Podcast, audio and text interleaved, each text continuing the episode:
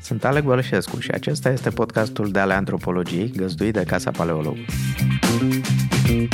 Bine ați venit la cele 20 de minute de întrebări în care obișnuitul devine straniu, iar straniul banal.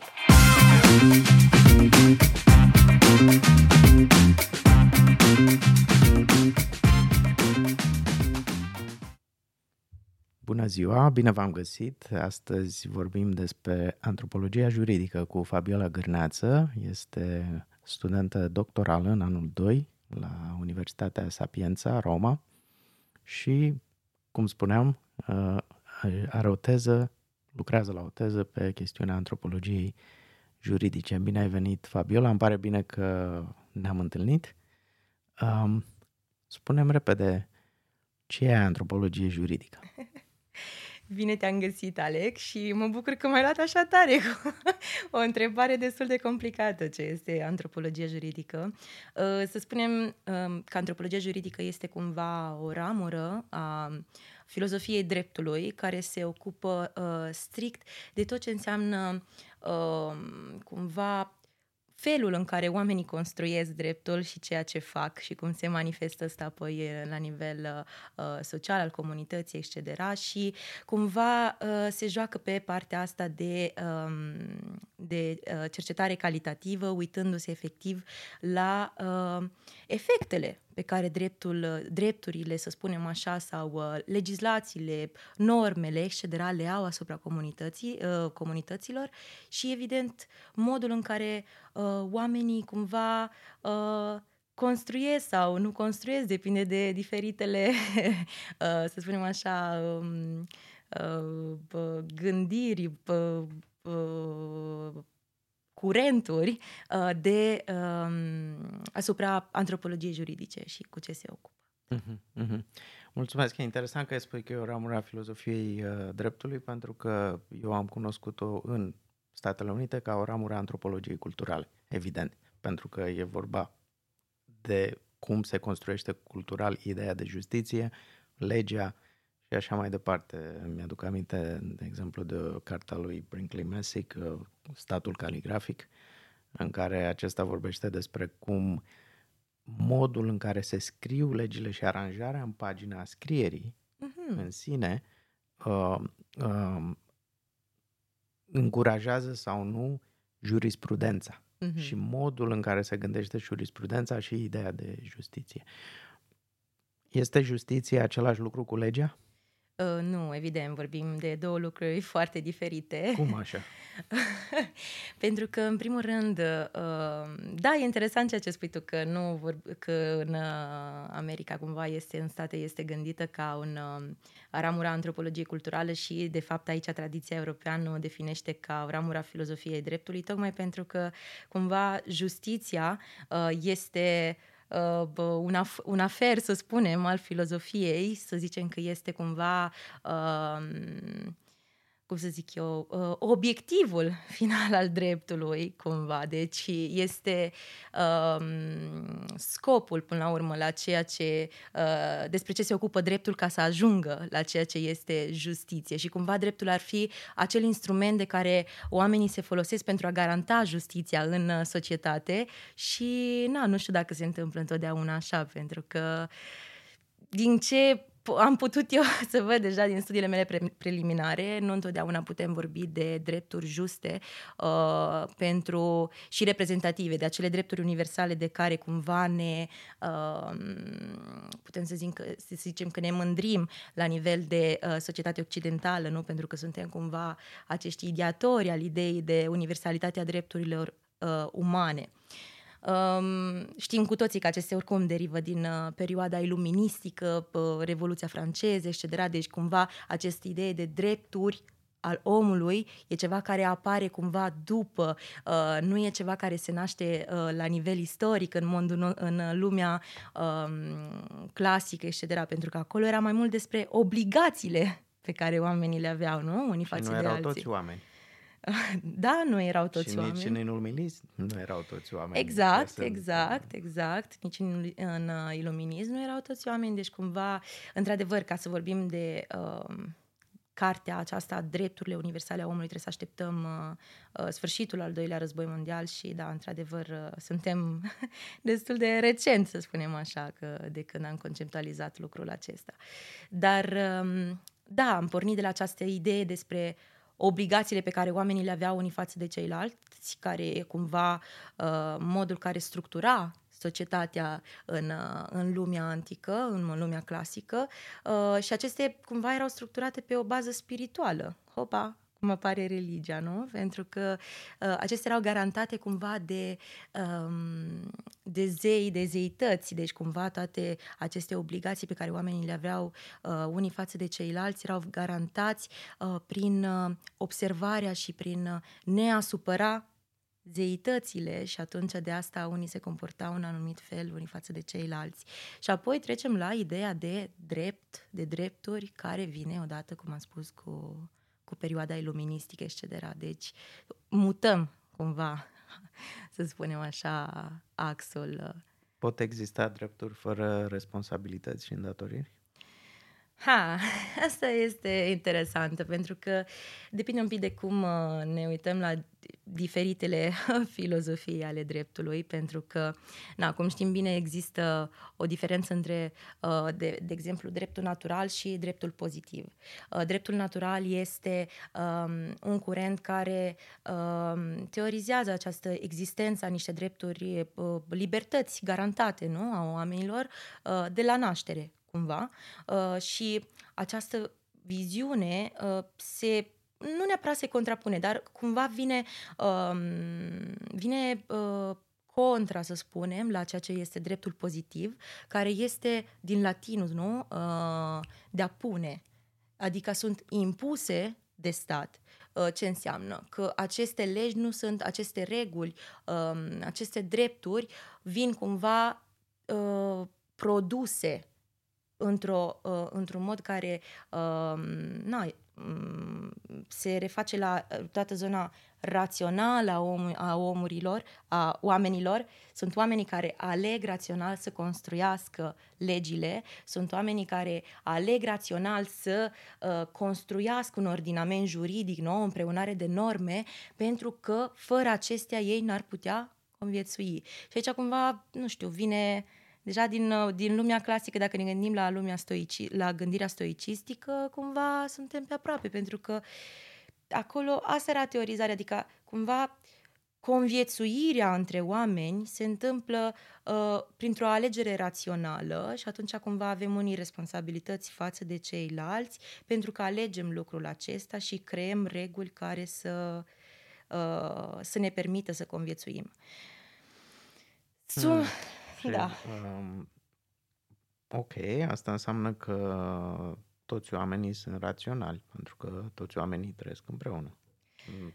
Da, dar cum trăiesc împreună? Că asta e problema principală. Uh, cred că uh, problema care evident se pune încă astăzi în momentul în care trăim uh, atâtea uh, momente de criză, de războaie în jurul nostru, înseamnă că nu am învățat totuși ce este acea conviețuire, nu? Să spunem. Uh, problema cred că derivă din, sen- din modul în care gândim uh, dreptul într-un mod în care ne este cumva sunt niște drepturi care sunt garantate nouă, această universalitate care cumva se pretinde a fi uh, universală prin sensul că cumva e tot un produs al nostru occidental, e tot uh, partea noastră de, uh, cum să zic eu, partea noastră de, de, uh, de produs istoric cultural, nu? Uh-huh. care ne-a adus să gândim că, ok, bun, noi avem niște drepturi, bla, bla, bla, și ne permit să conviețuim.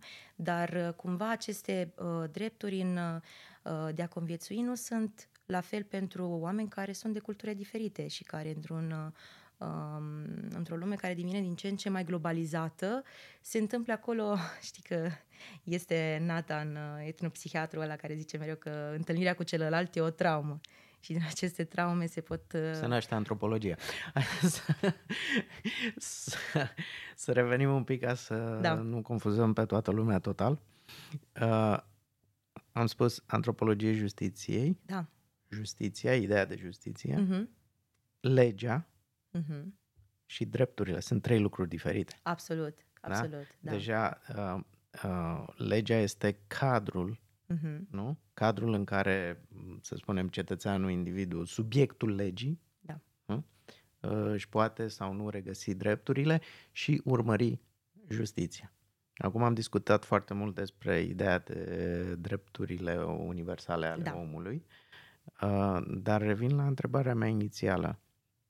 Uh, pentru că dreptul poate fi folosit în două moduri. Dreptul cum am Mhm. discutat despre el acum, drepturile omului și așa mai departe, ca drepturi de existență, de toate așa, de la Revoluție încoace, dar și dreptul ca ansamblu de legi. Dreptul, da, de, Există... e- și asta vreau să te întreb. Care este diferența între lege Mhm. și ansamblu de legi și justiție? Ok. Păi, practic, putem să spunem că sunt... Uh, uh, există, o, să spunem așa, o, o echipă de oameni care se ocupă de a scrie legile, nu? Care sunt cumva tehnicii al dreptului. Sunt, sunt acei oameni care, uh, prin tot ce înseamnă uh, uh, studiul dreptului, etc., îl, uh, schimbă anumite uh, norme, o virgulă într-un cod civil, într-un cod al muncii, etc., și uh, aceste, uh, cum să zic eu, um, aceste produse scrise, care până la urmă sunt legile și așa, uh, sunt cumva um, fructul la ceea ce provine din partea teorizanților și filozofilor al dreptului, care cumva uh, se uitau așa ca, un, uh, ca o lumină care îi conduce în, uh, în tunelul vieții spre conceptul de justiție. Și cumva m, dificultatea când apare? În momentul în care uh, m, cei care sunt te, uh, teori, uh, uh, tehnicii al uh, tehnicianii al dreptului uh, au dificultatea în a înțelege partea asta de um, teorizare al dreptului, pentru că există, mai ales acum, în momentul de față, foarte multe uh, dificultăți în a înțelege că uh, ceea ce noi până acum am considerat că este cumva just, nu este just pentru toată lumea. Și de ce? Mhm. Pentru că uh, conceptul de justiție este și acolo, evident, un, con- un uh, concept construit la nivel istoric, la nivel uh, cultural și nu poate fi un concept universal. De unde și, de fapt, uh, poziționarea justă a antropologiei justiției în antropologia culturală. Da, putem spune așa, da, da, Da. absolut. Și cum ai ajuns tu la antropologia justiției? Aha, asta e o întrebare interesantă, pentru că uh, eu am pornit de la antropologia culturală. Deci parcursul meu a fost unul cât se poate de uh, standard, să spunem așa, pentru un, trapo- un antropolog. Uh, și când am început eu primele mele etnografii în, uh, uh, în Italia, m-am ocupat de comunitățile uh, religioase din diaspora ortodoxă, română, moldavă, ucraineană și, uh, și rusă. Um, am început să dau cap în cap cu anumite probleme care erau de caracter juridic. De exemplu, cu tot ce înseamnă uh, gestionarea unui spațiu unde aceste comunități își, des- își desfășurau activitatea, celebrau uh, liturgi- uh, liturghiile, etc.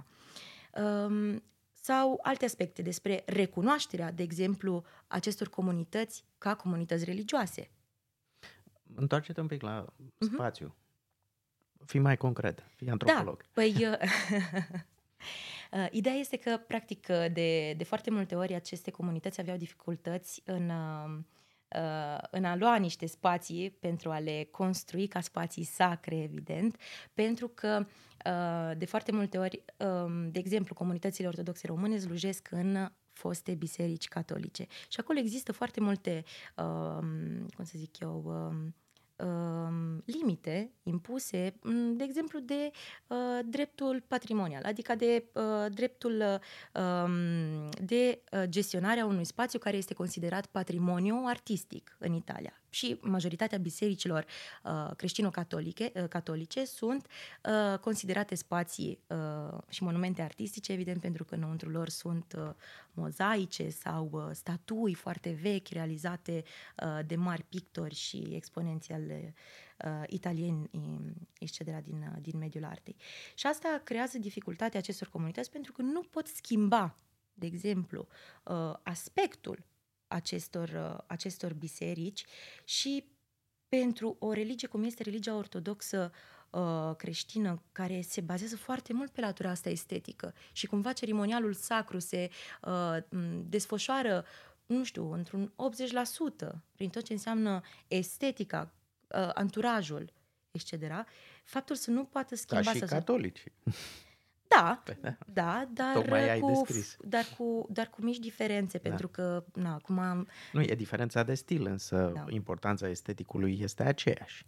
Da, dar uh, cumva există în, uh, pentru comunitățile ortodoxe o, cum să zic eu, un accent care nu, nu s-a putut depăși pe punctul ăsta și cumva asta a creat foarte multe dificultăți în, um, în tot ce a însemnat pentru ei să uh, să simtă acel spațiu propriu. Nu? Deci mhm. cumva, ok, bun, au dat, au primit aceste uh, biserici în, uh, în chirie, li s-a dat posibilitatea să slujească acolo, dar nu li s-a dat posibilitatea să schimbe aspectul acestor. Okay. Și asta a însemnat, evident, o limitare pe planul, nu știu, de exemplu, a libertății religioase, foarte mare. Pentru că dacă tu nu ai posibilitatea să uh, slujești într-un spațiu care să reprezinte propriul tău cult, deja vorbim de o limitare a tot okay. ce înseamnă... Eu înțeleg asta și e o problemă foarte interesantă, dar ai libertatea de slujire și ai responsabilitatea față de patrimoniu. Da, și cum le pui împreună, spui tu. da, uite, um, sunt și niște cazuri interesante. De exemplu, o comunitate din Cezena, unde am fost uh, în 2017 să fac uh, cercetare tot așa în, în loco, uh, avea această biserică de stil romanic, foarte, foarte interesantă, foarte frumoasă, cu un, um, cu un tavan foarte înalt, etc. Și uh, era o disponibilitate mult mai mare pentru, uh, din partea uh, părintelui paroh cre- uh, catolic pentru uh, la tot ce însemna micile intervenții estetice pe acest spațiu, care a permis cumva uh, preotului de acolo, ortodox, să construiască o, uh, un iconostas uh, care să reflecte deci, estetica ortodoxă, evident, bizantină, uh, și pusă cumva uh, contextualizat în acea biserică romano-gotică atât de înaltă și așa. Și uh, a creat acest iconostas cu niște uh, spații mari care permiteau, de exemplu, să se vadă în spate a, uh, fresc, uh, fresca care era acolo prezentă din 1700 și, și nu știu ce. Și asta a fost cumva un compromis foarte interesant între uh, tot ce însemna obligațiile preotului care trebuia să uh, uh, implanteze acest iconostas care face parte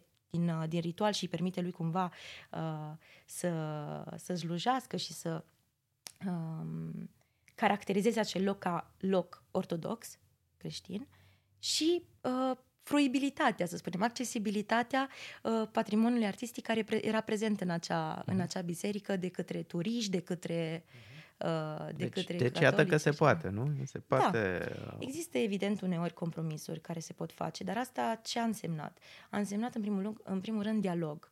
Un dialog foarte bun între aceste două comunități, care deja de ani de zile uh, conviețuiau, să revenim la conceptul înainte de, conviețuia, de, de conviețuire, dar conviețuiau într-un stil care uh, le permitea să se înțeleagă unii pe ceilalți, pentru că era și această deschidere către celălalt. Și să mhm. spunem că părintele paroh uh, catolic a înțeles că acel, uh, acel, acel perete, nu? Acea, um, acel iconostas era cumva esențial pentru acea comunitate, în tot ce însemna desfășurarea ritualului acolo. Uh-huh. Și asta cumva... Așa cum și comunitatea a înțeles că accesul la uh, exact. uh, patrimoniu preexistent era este la fel de esențial. Pentru că probabil că aici este problema urmăririi unui singur aspect din această dualitate, libertate, responsabilitate. Dacă mergi doar pe responsabilitate, creezi, uh, uh, creezi societăți totalitare și autoritare. Dacă mergi doar pe libertate, uh, creezi conflict. Da? Absolut. Pentru că uh, libertatea, uh, libertatea fără responsabilitate, cum spunea Victor Frankl, este arbitrar. Este instaurarea arbitrariului. Și arbitrariul duce la conflict și din păcate, suntem un pic în zona unui arbitrar generalizat în societatea de astăzi, în care dacă eu spun că pământul e plat sau nu știu ce, eu așa vreau și sunt liber să o spun și atunci creează tot felul de, de conflicte. Um, foarte, foarte interesant. E, um, perspectiva mea asupra e o chestie uh-huh. pe care mă, mă preocupă evident ca, ca antropolog al mai ales în chestiunea justiției și a legii, uh, e chestiunea sentinței. Sentința, de obicei, sentința când vine, cum spuneai tu, încearcă să ajungă la aspirația justiției, însă mm-hmm. în momentul în care cade sentința, justiția dispare cumva. Uh, tocmai pentru că sentința întrerupe conversația. Mm. Da? Între mine și celălalt, între cele două părți angrenate în proces, să spunem. Și nu există, nu, justiția e un ideal, legea este modalitatea perfectibilă continuu perfectibilă pentru a ajunge la, la, acest, la acest ideal de justiție. Și cred că exemplul pe care l-ai dat e foarte interesant pentru că implică într-adevăr o conversație și inclusiv aspectul estetic de, pe, pe care l-ai descris este pune cele două părți în conversație. Da? Una nu o acoperă pe cealaltă, cealaltă nu o interzice pe prima. Da? Da, cumva cred că antropologia juridică tocmai pe asta intervine, știi? Dar nu neapărat pe părțile astea explicite, ci pe părțile astea cumva mute.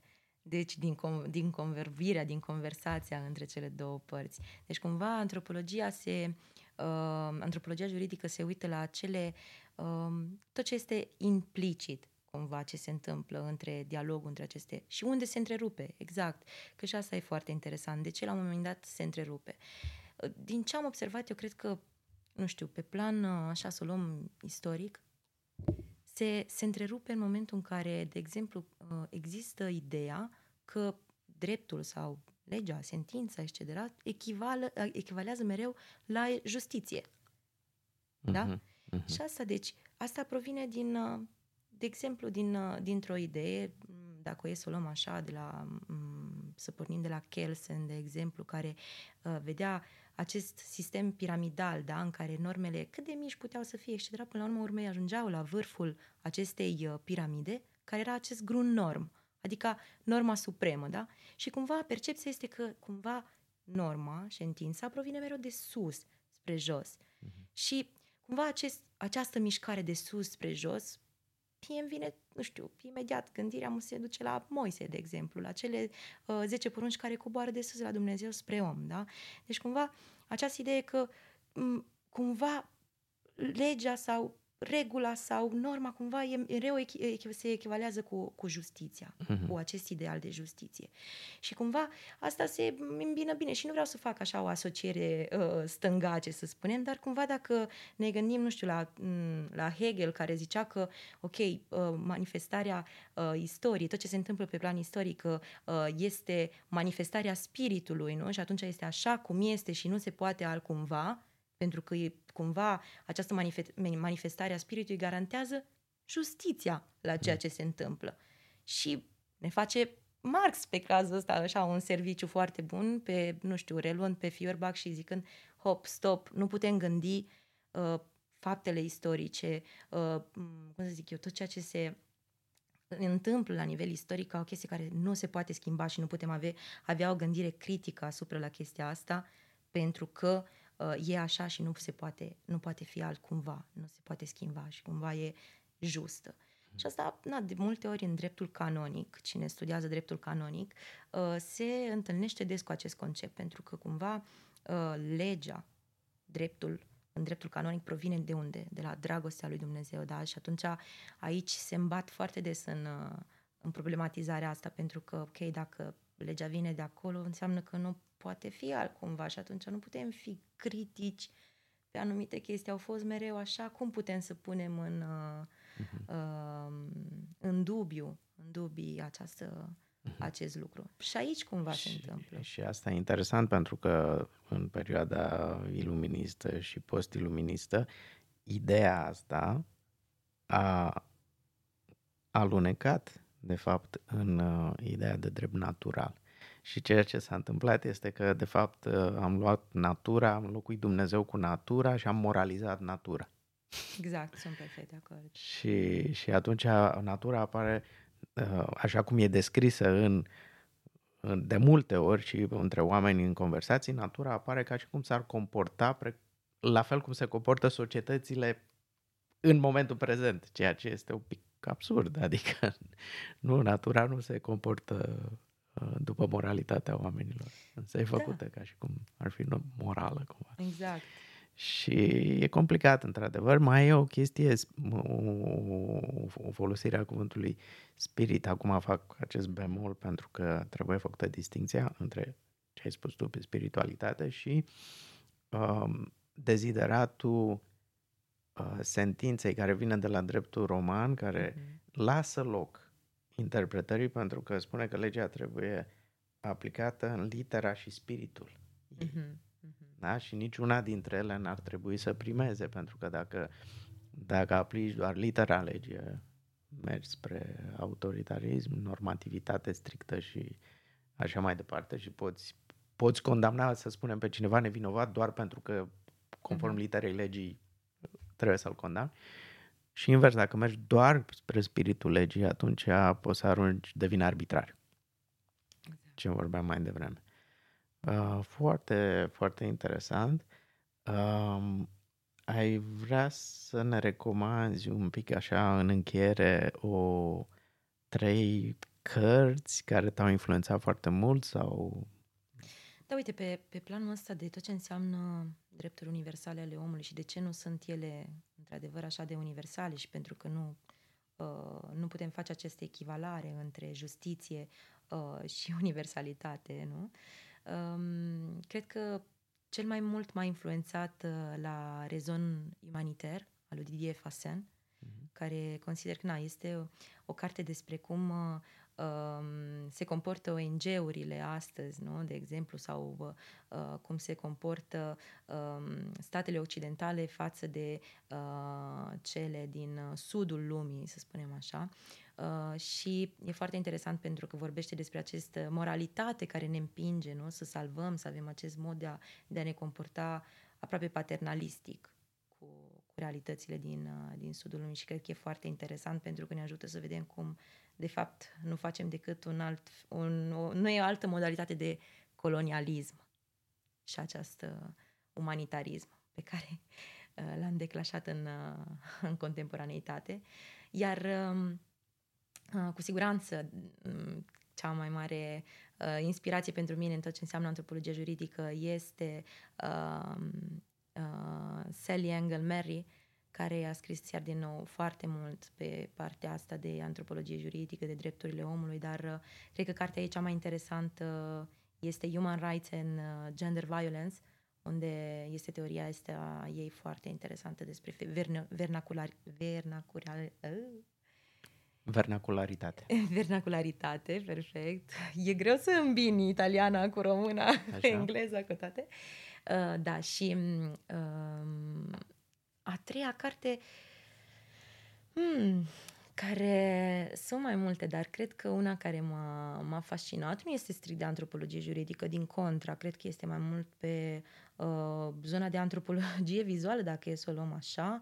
Este o carte a lui uh, uh, Bourgois, care se numește uh, Right Rightus uh, um, Dop Find, în uh, italiană este uh, Reietie fuori legge. Practic este această etnografie Și pe în România?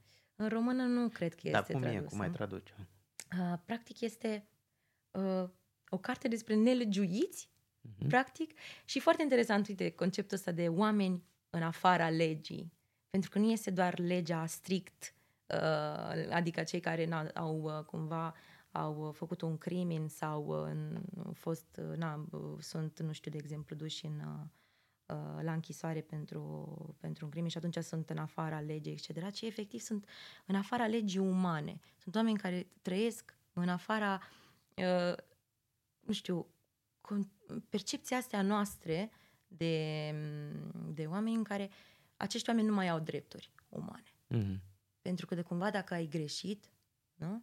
Uh, sau dacă, de exemplu, aici este vorba despre uh, niște heroima, eh, heroinomani care uh, trăiesc în San Francisco și uh, fac destule de multe mici mini crime, să le numim așa, unele chiar sunt și mai mari, uh, pentru a-și garanta existența. Și percepția uh, societății asupra lor este de oameni care nu ar, nu ar trebui să aibă drepturi Mhm. și nu au drepturi. Și cumva e aceeași percepție pe care noi o avem și în momentul în care cineva se duce la închisoare, nu? Pentru Mhm. că aș, aș spune o chestie care probabil pare evidentă, dar nu este evidentă deloc. Pentru că în momentul în care un om se duce în închisoare, nu își pierde drepturile sale. Mhm. Pierde dreptul de a se mișca, dar nu își pierde E tot om. celelalte drepturi. E tot, om. om. Da. Dar uh, dacă e să ne uităm așa și, nu știu, acum mă simt să mai uh, propun uh, încă o carte sau cel puțin este um, un na, focol, este, cred că e foarte interesant pe tot ce înseamnă partea asta de uh, pediapsă, de gândire a pedepsei, etc., pe surveiller puni, uh, iar din nou o carte mm, extraordinară din punctul meu de vedere, unde el ne amintește tocmai asta, adică noi avem încă în, uh, în contemporaneitate ideea de pedeapsă, trebuie să plătească pentru ceea ce a făcut, care cumva nu e, E o idee religioasă, vine din religie și... nu e din Anticul Testament, Da. cu ochi pentru ochi. Și e interesant, vă mulțumesc mult, m-am gândit imediat la Sally, uh, Sally Mary Engel, la articolul ei foarte frumos despre, îi spune Justice in a Key of Gladness, care vorbește exact despre continuarea, necesitatea continuării con- conversației, care a fost și pentru mine o inspirație uh, Mhm. așa de mult. Și evident uh, mă gândesc acum când vorbeai de al treilea autor, de am gândit imediat la Homo Sacer al lui Agamben, Mhm. evident, uh, care e și jurist Da, exact. și care are o întreagă gândire în jurul e, uh, stării de excepție. Îți mulțumesc foarte mult, sper să ne mai vedem, pentru că a fost foarte interesant și sunt multe lucruri încă merită, merită dezvoltate. Pot să spun o întrebare de final? Absolut. Crezi că crezi că anumite droguri ar trebui aduse în spațiu legal? Hmm. Asta e o întrebare interesantă. Uh, Dacă e să o luăm așa, hai să vedem, uite, cum e acum propunerea asta care uh, circulă despre decriminalizarea, uh, de exemplu, al cannabisului, dacă îl putem, dacă îl putem numi drog. Um, mie mi se pare o propunere cât se poate de legitimă.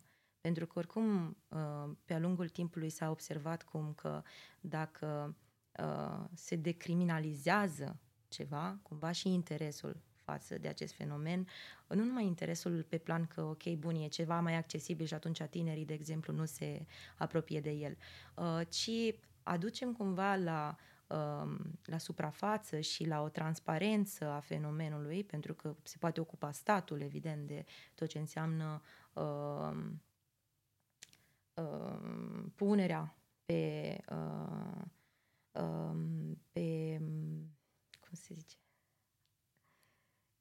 mercato, marșe, Piață? pe piață. Punerea pe piață, de exemplu, a, a acestor droguri legere uh, și asta ar însemna o, uh, o tăiere a unei bucăți de criminalități organizate foarte mari. Foarte mari. Și, de exemplu, pe partea de cannabis, eu sunt cât de deschisă la această, la această propunere, mi se pare, repet, una și nu numai decriminalizarea sa, ci chiar legalizarea, dacă e să mergem așa. S-au văzut studii, sunt foarte multe despre efectele benefice care există din acest, pe, pe partea asta și cumva e un mod de a rămâne orbi dacă nu facem o schimbare pe, pe partea legislativă, e un mod de a rămâne orb unde, de exemplu, în alte țări europene există deja o, nu numai o de decriminalizare, ci o, o legalizare și s-au văzut efectele benefice și pe tot ce înseamnă o reducere da. consistentă a folosirii uh, lor uh, și pe tot ce înseamnă partea de um, violența asociată de violență. cu exact. traficul violență da. și chiar și de mini-crime și de tineri care au mers în, în pușcărie pentru că au fost găsiți cu anumite grame sau cu uh, sau care au uh, s-au folosit de lucrul ăsta evident pentru a, a face bani sau uh-huh. așa. Deci da, mi se pare că e un pas cât se poate de inteligent de făcut în momentul de față. Uh-huh. Da, da, da. Eu observ din păcate că încă există o cultură a puniției și a pedepsei mai degrabă decât una a incluziunii, a, a înțelegerii, a declanșării unor mecanisme. Sau chiar și a educației, dacă e da. să spunem așa. Da. Pentru că asta e ceea ce zicea și Foucault până la urma urmei, pentru că și în momentul în care, nu știu, acești tineri, de exemplu, care vin găsiți cu un tot de grame și trimiși în închisori, ă, acolo se, nu se face altceva decât să se alimenteze un, ă, o realitate deja ă, de violență, de agresivitate, de disconfort. Da, sunt educați în a deveni delinvenți. Nu exact. intră delinvenți neapărat. Exact. Delinvența e produsă de legi restrictive și punitive. Și mai ales și de abuzurile care se întâmplă în închisori da. și de abuzurile drepturile pe care, drepturilor pe care acești tineri ar trebui să le aibă, de exemplu, în, în închisori și nu le au. Mulți dintre ei nu au posibilitatea să studieze și asta, de exemplu, ar fi unul din... Dar dacă nu, cum să zic eu, realitatea închisorilor, de exemplu, e cumva eclipsată de societate, ceva ce noi considerăm că e departe de noi și e cumva ceva care nu face parte din, uh, um, din discuția publică, ceva care ne-ar trebui să ne pese zi de zi. Dar, uh, uh, de fapt, nu este decât o uh, reflexie, o, cum să zic eu, un, um, o manifestare la cultura, la cultura noastră care are încă mult de învățat dacă încă ne gândim la pedeapsă și nu la educație în aceste locuri, probabil într-adevăr încă este mult de făcut în ceea ce considerăm și justiție până la urma urmei. Pentru că asta e, închisoarea este cumva un instrument nu? al, al justiției și ce instrument e dacă e dacă perpetrează mai multă discriminare și mai multă violență? Bună întrebare pentru a încheia această conversație. Îți mulțumesc foarte mult pentru prezență și pentru pentru ce ne-ai împărtășit astăzi. Succes în uh, continuarea doctoratului și sper să ne mai vedem. Cu drag și eu sper. Mersi. Asta e tot pentru astăzi. Mulțumesc Casei Paleologu pentru găzduire și echipei de aici pentru producție. Ne găsiți ca de obicei pe paleologu.com. Dacă doriți să aprofundați filozofia sau antropologia, pe site găsiți oferte de cursuri variate și incitante. Dacă aveți teme care vă preocupă și ați dori să fie dezbătute antropologic sau doriți să sugerați invitați, contactați-ne la antropologia.paleologu.com cu mențiunea de ale antropologiei. Vă mulțumesc! Thank you. thank you